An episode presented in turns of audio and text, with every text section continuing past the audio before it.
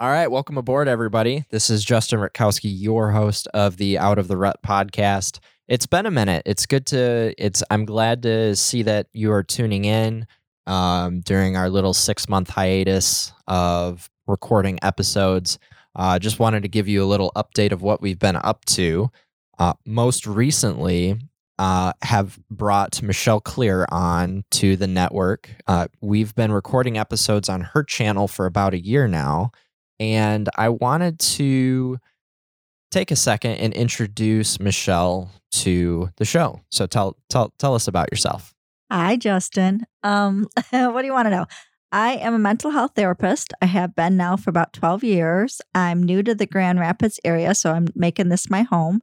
And I I love all things crazy. So that's kind of what Shellyville was designed from, right? It was the story of my life my crazy little life and why I love the career I have and why I'm here trying to help people. So we're cross pollinating a little bit yes, with this are. episode. So if you stay tuned in, you're going to hear uh, one of the episodes that we have in the Shellyville podcast, which you can find on Spotify, Apple, and just about anywhere else you can get your podcast. Um, I want you to take a listen to it. If you enjoy it, please click the link down below and subscribe to Shellyville's channel as well. Um, she is the newest and honestly most favorite member of the Rutkowski Podcast Network. Uh, again, when uh, producer Joe and I set out to do this three years ago, uh, there was never uh, there was never meant to be one. Um, the the whole idea that we had was not only to do our own podcast, uh, but to bring others along with us. And Shelly is our first and favorite uh, iteration. you can say that in a couple years, I hope. Absolutely. So enjoy the show and we'll talk to you soon.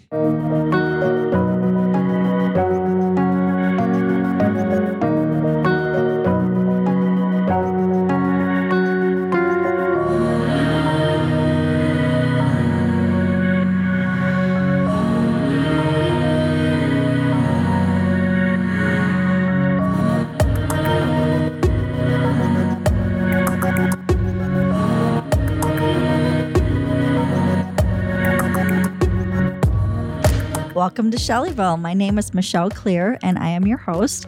I have my wonderful producer with me tonight, Justin. How y'all doing? We're just going to bring it in that way, are yes, we? we are. All right. Well, Shellyville was created out of the crazy that is my mind, right? And all the things that I love about being a licensed professional counselor. So today we're going to talk about something that I actually don't have clinical experience with. Okay. As a therapist, we get to decide what kind of specialties we want to be in. And I've always taken the mental health, bipolar, mood, anxiety, depression kind of route. So, addictions have never been my strong suit. I've never been really interested in it. I've kind of avoided it. I think as a family of Italians, I just didn't want to go down that road because alcohol like it's part of our life. I mean, we drink wine, we we celebrate through food and alcohol and and having brothers that really struggled with that, having a twin brother that really struggled with addictions as a young kid. I didn't want to I just it I just knew going through therapy in that way would be too hard for me mentally. So I've always avoided it. But you've mentioned it many times asking me to do this topic. You're like, "Come on, let's talk about addictions." And I'm like, well, you know, I don't do it. this is not my specialty. So, today we're just going to dive in and talk about addictions and why it's such a big problem in the United States. Because this is one of the biggest cost. I think this is one of the biggest medical costs that we have out there. There's so many legal issues that happen with addictions. There's so many problems that are related to it. And I, maybe it's just become such a coping mechanism for people and that it's really created almost three or four different problems. So, what do you know about addictions, Justin? Uh, not much. Okay. Um, I know that it's it's so hard to delineate between the the, the what uh, what causes it, right? Right. Is Oh, it sure. caused by um is it habit driven or is it substance driven? So What if it's both? and it may be both in some in some circumstances. So Um, nicotine is probably the easiest example to point to. Nicotine's an addictive substance. It's been proven to be an addictive substance. Um, that there's not really a lot of debate about that in the the medical community. Right. That's pretty well known. Um, on the flip side, there's uh, you know maybe a close comparison would be uh, marijuana.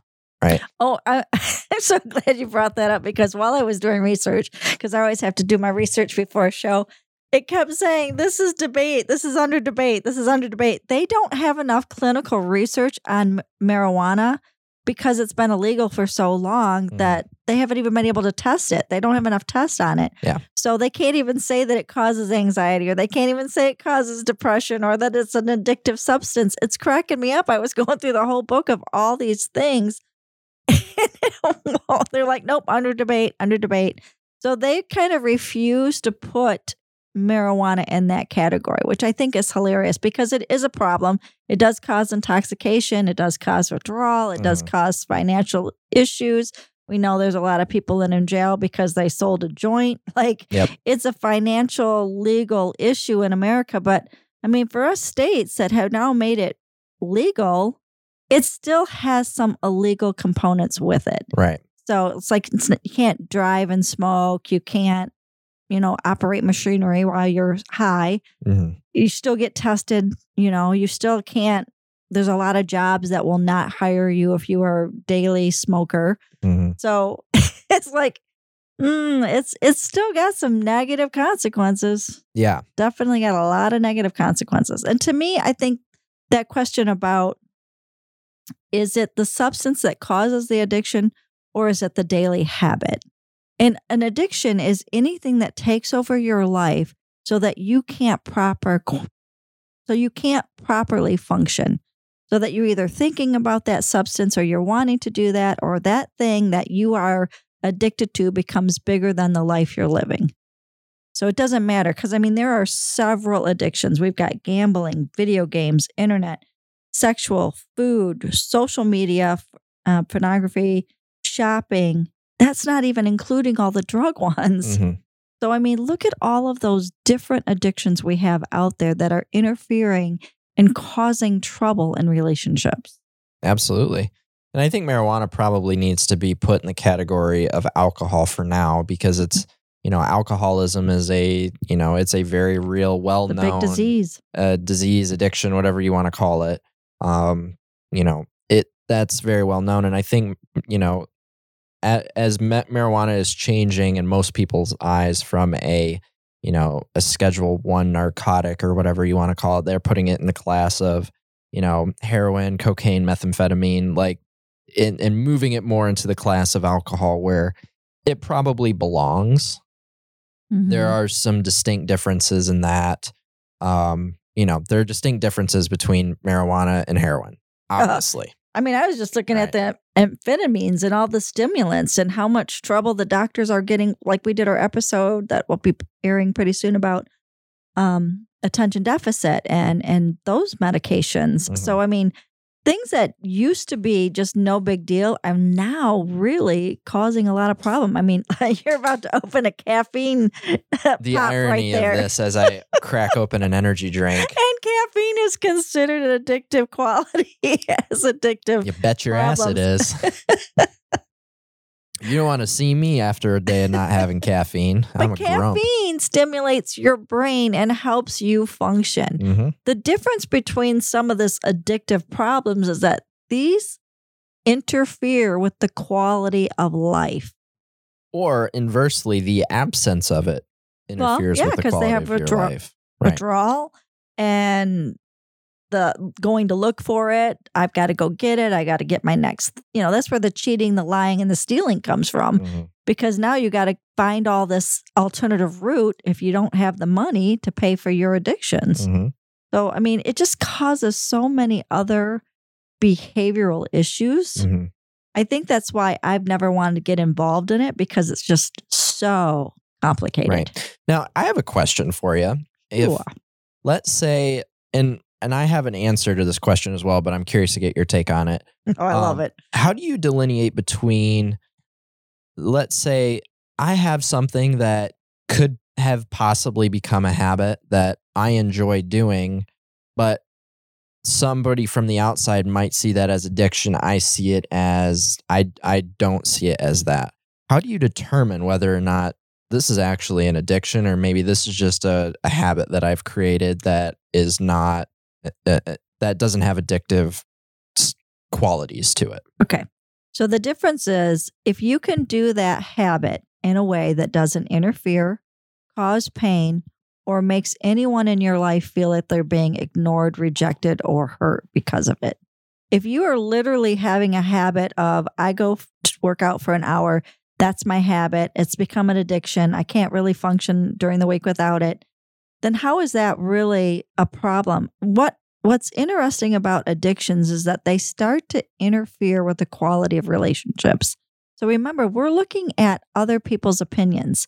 How does your family feel about this habit you have? Like, if that interferes and your family's mad at you about it, or they think that you're doing it too much, or they don't like that you're not giving them time, that thing takes you away from other people's relationships and time. But what if they're wrong?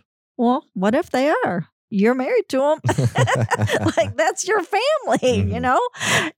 I think sometimes that can be jealousy, right? I I my ex-husband, I always was jealous when he would do ballooning because he loved to go ballooning and it was one of the things Mhm. that I couldn't do and I was jealous of the time that he would spend away from the family and the kids going to do something that he really loved. That was an addiction of his. That was a hobby that he enjoyed Mhm. being jealous or being being not happy with what someone else is doing that again is an opinion Mhm. but that was not an addictive behavior Mm.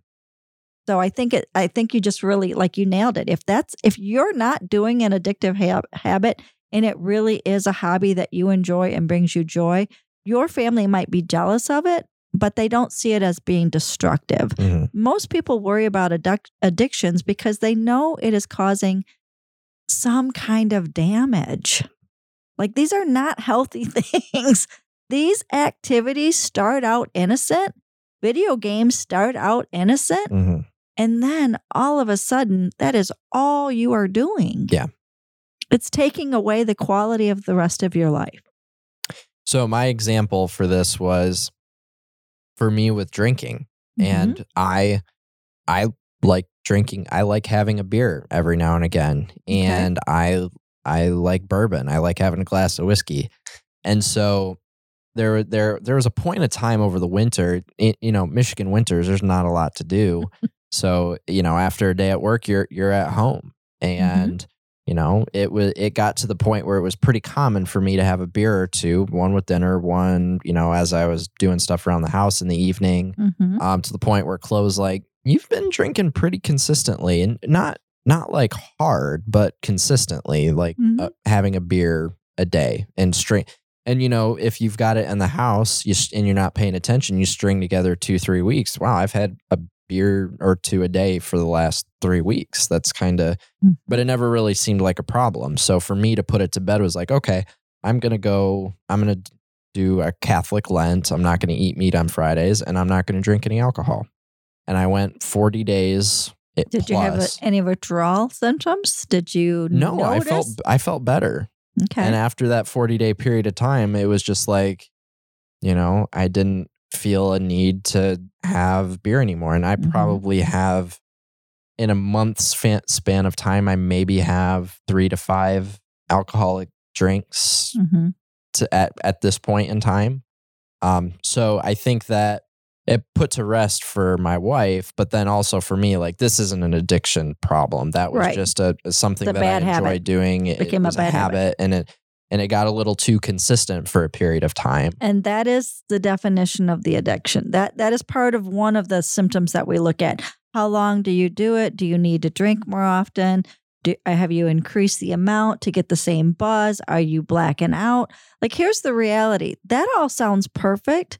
And someone who doesn't have an addictive personality, that can continue for a long time. But over time, alcohol does damage. It is a depressant, it Mhm. does cause negative effects. And so it's kind of looking at, okay, maybe in that scenario, wasn't that big of a deal, right? Someone else would have a problem with that. Someone else would start saying, well, you know what? Two beers aren't enough. I need that third one. Or maybe I need, you know, more and more. So I think the addictive part comes into this drive that I need more of that. hmm That's what makes it addictive. And then, I mean, your wife did notice. Yeah. Okay. Your wife noticed. Well, that's an interference in the relationship Mhm. because then it's like, okay, you rather drink than be focused over here. Or you're doing that as an extension of not paying attention over here. So it just depends on what you're doing with the addiction you know but i mean I don't, there's a lot of people out there that are maintaining a lifestyle with having a couple drinks here and there Mhm. the problem is when it interferes with the quality of your life then you've transferred it it's when you think about that beer let's say you're at your desk at noon and you can't wait to go home and have a beer Mhm. that beer has now interfered with the quality of your life Interesting. so it's when you start to think about the thing that you're addicted to in other places at other times when it interferes with the quality of your thinking. And it's like so subtle. I always tell my kids, you never know what drink's going to make you an alcoholic. You never know. You don't start out thinking this is going to happen. hmm It is so subtle and is so quick. And it just becomes this one thought, this one drink, this one more time. It's kind of like when I was growing up, my sisters were partiers like every weekend, like every weekend, every well, they're weekend partiers. Okay. Well, that's that's a pattern, right? Is that a destructive pattern? Well, probably sometimes it was, but sometimes it was a fun activity. Mhm. It just depends on how that activity interferes with the quality of your life. Interesting. So I have I- there's a there's a movie quote that really stands out to me, kind of in line with this. Have you seen the movie Forgetting Sarah Marshall? No, I think you asked me last time. Yeah. I haven't seen it yet. Okay, so forgetting Sarah Marshall, is, Russell Brand is the is one of the the lead characters in this movie, but he he plays a a rock star, just your classic, you know, told me this. traveling rock star, all that stuff. There's a sequel to that movie called Get Him to the Greek, where um, one of the characters is basically tasked with getting him from London to Los Angeles in one piece to do this this uh, farewell tour show or whatever, and it's a big deal. And um, Russell Brand's character, I can't I can't remember his name, but he is a recovering um, addict of some form, and he's Mhm. very bold and brazen about I've been seven years sober, this, that, and the other. But his behavior is out of control. He's just right. you know That's called a dry drunk. yeah. Okay.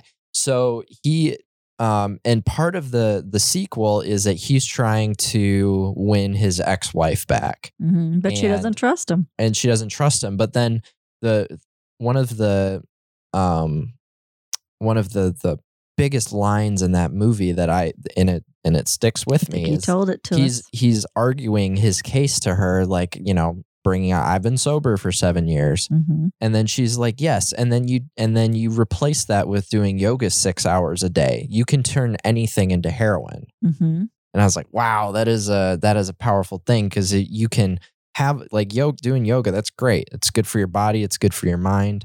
But if you're doing so in a way that it that it interferes with those relationships, then Mhm. it can be a problem. Right. And and that's just it. How can food become an addiction when we all eat it every day, right? Right. How can how can, you know, social media be a problem when that's how I get my information? Mhm. How can any of these things that start out so innocently become a problem? It's because they consume your time, your thoughts, your energy. And, And that's it. and now and I'll take it a step further and it becomes part of your identity Yes. so for instance and you know on the food uh token or in, in that category um let's take somebody who is who is a vegan right Okay. how do you know if somebody is a vegan They because they tell you. because they open their mouth and words come out because they're not shy about the fact but gonna tell you. in that culture Mm. it's very like you believe in that so much it's not just something that you do it's part of who you are Right, because there's- become. cruelty against animals and there's all the other things that go with it there's you have a you have a philosophy and a mindset behind that Mhm. thought pattern Yeah. well you can have that with anything else Mhm. you know Yeah. Well, so uh, my uh, my father in law is a um, he's a retired doctor, Okay. and he is very much he's much more of a holistic minded doctor than your traditional run of the mill MD. hmm And he we were having a conversation about food, and he's like, you know, it's interesting. Animals, their their defense mechanisms are their ability to either run or fight. Plants' defense mechanisms are poison. Mm. So he said, "I- in a lot of ways, it's actually better for you to eat animal meat than it is for you to eat plants because, you know, depending on the nature of the plant that it was harvested, um, those nutrients that you get could possibly, and I'm paraphrasing this and I think I'm saying it wrong, but for all intents and purposes, he's like, if, if plants are only a part, if you're only part of your diet is plants, there's a good chance that it's going to have an adverse effect on your health because of that. Because you need a variety. Right. You need a variety. Plus, we're not, herbivores. Well, and, and here's the thing we don't even have a good food supply anymore. I mean, I- our food supply is continuously loaded with crap and chemicals Right. and, and artificial everything right. just because it's got to be pretty. Because, you know, gosh forbid we have a bruise on our Mm-hmm. apples. I mean, we're we're so we're so into pretty food, but Mm-hmm. the reality is that anything that we do in an excessive amount, whether it's it just takes over our thinking. Mhm. That's what addiction is. When it takes over your thinking, Okay. now, then your behaviors. now moving on, let's say somebody's listening to this right now and they're like, okay, you guys have done a really good job of identifying the problem. Let's say there's something in my life, maybe it's substance related, maybe it's not, but I'm noticing that it's affecting my relationships. Talk to somebody. That's how you, that's the step Talk. one. The first, well, okay. In any mental health capacity, you have to be aware. So, step one is awareness. Realizing there's a problem. Absolutely. And naming it. Like, Mhm. I think this is a problem. Naming your problems. That's number one. Mhm. Number two is having the desire to change. Because just because you've noticed it, I'm cool. I don't have to do anything. I mean, I might be pissing off my family, but I'm cool. I don't have a problem. You know, I'm all right. Number step two is okay, I I notice it. My family's not happy with me. Am I willing to change and address that something needs to be different? If you can't get to that third step with yourself, then it's kind of like it's a waste of time. Mm. It's kind of why I'm, I'm not, I mean, I do get behind um, Alcoholics Anonymous and all that stuff, AA and everything, because I do think you need to get go through the steps of awareness and, and amends and all the things that are involved. But the reality is, with anything, if you're not willing to step up and say, I'm tired of this, this needs to change, then all you're doing is complaining. Mhm. And that's okay for a while. But just like anything else, people get sick of people that complain all the time. If you don't really move, and I think that's why addictions is one of the hardest things to get over in a marriage or when we're struggling with people in relationships, because there's always this level of, I don't trust you Mhm. you're going to go back to that. There's no way you're really sober. There's no way that this is going to last. And I think that's just our self doubts because we ourselves have gone back and changed our mind and redirected. And, you know, we're like, yeah, it can't be perfect. But so we think that same in other people. But the reality is that someone makes the decision they don't want something anymore, that's how strong the brain is. Brain will be like, okay, we're done with that. Moving next. I do notice though, most addictions will transfer from addiction to another addiction. So you'll go from smoking to overeating to overeating to exercising too much to like, you know what I mean? Like Mhm. you're trying to always replace the addiction with something healthier, Mhm. but it's unrealistic to think that you're still not going to have addictive behaviors Mhm. because there's something about repetitiveness and there's something about that addictive need and feeding the power and feeding the high and like that's really a strong thing. Mhm. So again, you got to recognize it, but you got to be willing to face it. You got to be willing to say there are negative consequences with my behavior. am I willing to either lose relationships, walk away from toxic people? Am I willing to put up boundaries and say enough is enough? Like, I mean, there's just so much damage that's done through addictions to other people. Um, and that's probably why I won't deal with it because I kind of I'm I'm a hardcore person. I am really tough and I grew up with a brother that was constantly abusive towards me. I mean, considerable amount of abuse towards me. And I can't be around him as an adult. I can't hear a phone call from him. I don't have any spot in me that can allow him back into my life. And so I really struggle with people who continue the codependent behavior because that does nothing for you. You're just allowing yourself to suffer.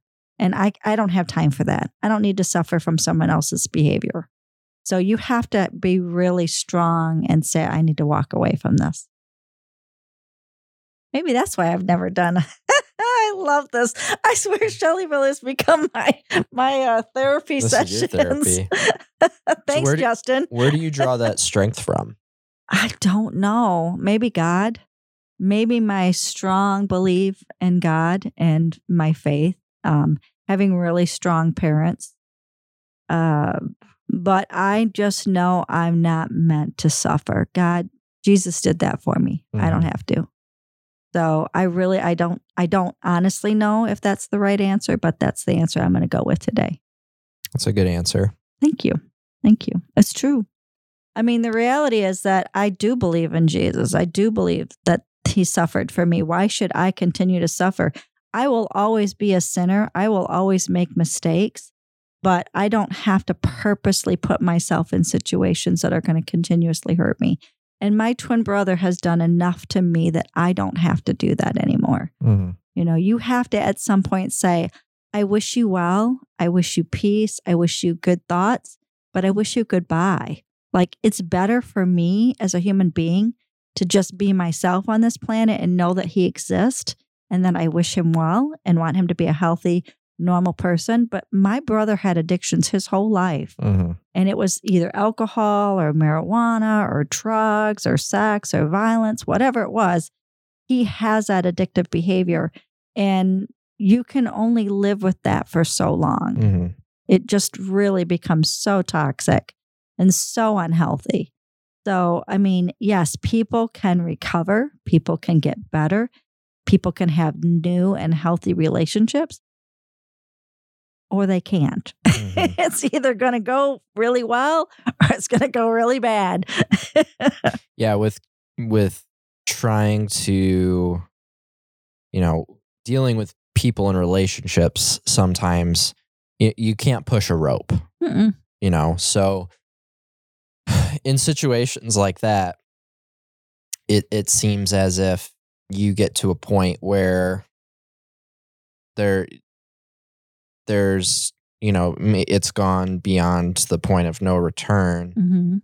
now But there's interventions. I mean, Mhm. and the thing is, we live in a world full of great therapies out there and Right. great people that can recover. I mean, I love a good recovery story. mhm, I love to see someone who has worked hard on themselves to get to a place where they don't need that substance anymore and they want to repair relationships and they want to get better. I mean, my brother has over the times he's apologized or whatever, but apologies don't help if behaviors don't change. mhm, And I'm just not in a situation to see whether or not those behaviors have changed. mhm. And that's just between sure. me and my twin brother. I'm just saying that, that that's my personal story and where Mhm. I draw the line.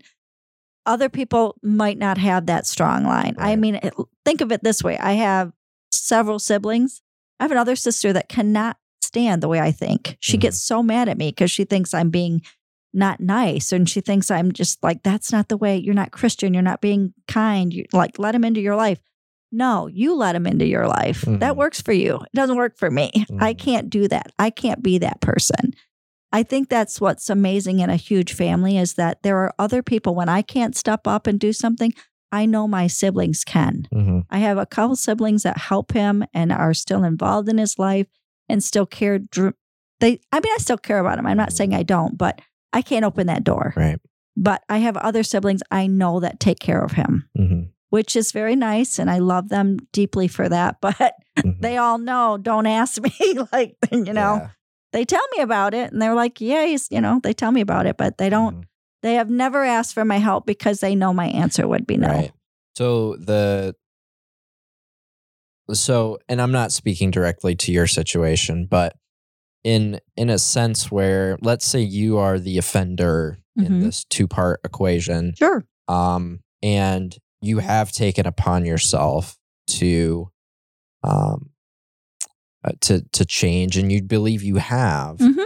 but some of those bridges have you know are still broken and, And, you know what's really cool about that is that you build other bridges with other people. right that, and that's that's kind of what i was getting to Yeah. but let's say you've got a relationship with somebody that's close maybe it's a spouse or a, a sibling or something like that and there has been a bridge burned there's Mhm. no doubt about it but you as the offender have feel uh, feel like you have genuinely made the changes necessary um how do you go about pursuing that forgiveness Well, forgiveness is a choice by the other person, Right. right? So we have to know that if I've done something, I have the right to say yes and no to it. Now, I'm not responsible for how other people think, act, or behave. I am responsible for myself. And I can apologize and really genuinely want that person to forgive me. But my well being is not determined by that. right And so I think it's just a it's a it's a level of maturity. It's understanding that you know what, some people have the right to not be in my life. Mhm. Some people have the right to not like me despite what I've done. Yeah. And I think it's it hurts. It's very painful. It's very painful to feel rejected, especially when you know you're responsible Right. for it and it's Right. your fault. But that's part of the maturity and that's part of the healing is knowing that those people that you've hurt can it's their choice to forgive you. Mhm. It's not up to me. one of the things that there's a big difference here with the word like the word forgiveness it's a very powerful word It is. but it's misunderstood in a lot of ways and because you know you could you know you could do something that offends me and then you apologize and i say i forgive you Mhm. but me saying I forgive you doesn't mean that I say I accept your apology, or it doesn't mean that I say it's okay, which I think a lot of people use people that think word. they if you say place. you forgive me then i get then i then it was okay that i acted that way no i think forgiveness needs to be i'm no longer going to carry the burden of that pain yes, and to an extent. So if you talk about forgiveness from a biblical standpoint and what Christ died for us for, the imagine you are a criminal and you have a rap sheet a mile long. You've Mhm. broken every law under the sun, and you go before the judge, and the judge says, I'm not going to punish you for these things. I am going to wipe the slate clean, and you now no longer have a criminal record. You you you're you're getting a fresh start. ow That's what that's what true forgiveness is from a Christian standpoint. It's as if the offense didn't occur. That is true forgiveness. And that it- is the and- hardest thing for me as a therapist to get my clients to appreciate and Yes. and, and practice yes. I think And- that's strong. That's the that's the one thing that the I think that's the biggest problem that I have with addictions is that people can't they have long memories. Mhm. I have a long memory. I mean, I have a long I have forgiven my brother, but that doesn't mean I'm ever going to expose myself to get hurt again. Mhm. Have I forgiven him? Probably. In some ways I have, some ways I haven't. And I think it's the long memory of knowing that at any time he has the ability to hurt me because that's how much I've loved. I love him and I I've allowed him into my life. Mhm. What happens in marriages when there's been an addictive problem and there is that if you don't trust the other person to really be well, then aren't you constantly putting them in that position of I don't know, you acted that way. The last time you did that, you were drinking. The last time you scared me like that, you know, you were out in the garage taking a drink. So I just worry that sometimes you're right. I think forgiveness is can be very short lived Mhm. because I don't think people take the whole list of things and erase them. Yeah, and that's maybe where I'm my nature is it's easier for me in a way because I have a a very short memory. Okay. And one of the things from a sports standpoint, I had a great coach when I was in high school that basically said, you know, in baseball, you are going to make errors. It is Mhm. part of the game. And if you carry that error with you, it will cause more errors to happen. So you have to have a short term memory. So there have been times where somebody has done something that's upset me and I've forgiven them. And Mhm. I'm, for whatever reason, depending on the you moved offense or the grievance, I'm able to move on quickly and Mhm. put that to where I don't, it's not a constant. And that's a beautiful thing because that brings you peace of mind. it does. That's a beautiful place to be. But I also know that there are people that are much more prone. So for my wife and I, our, our, um, our examples is that Chloe, if she's mad at me, she can pull. It's like uh, she has a database in her mind that she can pull from and cite specific instances and conversations, like down to the very word in some context. And I can't remember what I had for lunch yesterday. I'm the same way. So for me, it's easier in that regard if she does something that pisses me off. It's in I the moment. her. Live in the moment. Yes, I can put that to rest. hmm So It's a beautiful thing. I think that, and it's funny how two personalities come together in a marriage because it would be amazing if both of you had the same mindset. right. But I mean, the reality is, we do hold we. That's how our brain thinks. We're we have big computers in our head. Mhm. I'm going to file that back in 1928. You know, whatever. I'm going to file that baby back there. But I think I think what's lovely about relationships is that if that's the style that you know that you communicate with, then you're kind of be like, okay, let's bring it back to right here, right now. I don't want you to keep judging me on past behaviors. I think that's one of the biggest things that, and we talked about relationships a while ago, that we just have to be more mindful in the in the present moment. But addictions, this is a tough topic. This leads to codependency. This leads to dependency. This leads to toxic behaviors. This leads to lying and cheating and and and just really hurting other people to get our needs met. We are selfish individuals. So addictions is the we just scratch the surface today. Like this is a deep deep topic that affects a lot of people because there are tons and tons and tons of addictions. And I think something you said was brilliant earlier is that what I'm doing as a habit, I haven't seen as an addiction yet. Mhm. That's the whole piece. It that's the piece. That's that's how we know it's become an addiction. When you see it as becoming an addictive problem, Mhm. when you see it as a problem and you recognize that it's interfering with the quality of the relationships you have, that's how we know it's become addictive. When it, it consumes your thinking in a way that stops you from functioning, period. You know, that's it. Well, I think Kinda that's a great way to wrap it up right there. I know. Justin, I do appreciate you being here. I appreciate you being my therapist today, letting me talk about the t- hot topics I don't even know that are bothering me. But I love that Shellyville has um, grown, and I do appreciate my subscribers. And again, you can reach out to me. We would love some show ideas. We do need some fresh ideas. So you can reach me at shellyvillepod at gmail.com. And if you have any questions or concerns, please reach out to me. And I'm here for you at any time. All right. Thanks for stopping in. Thanks for listening.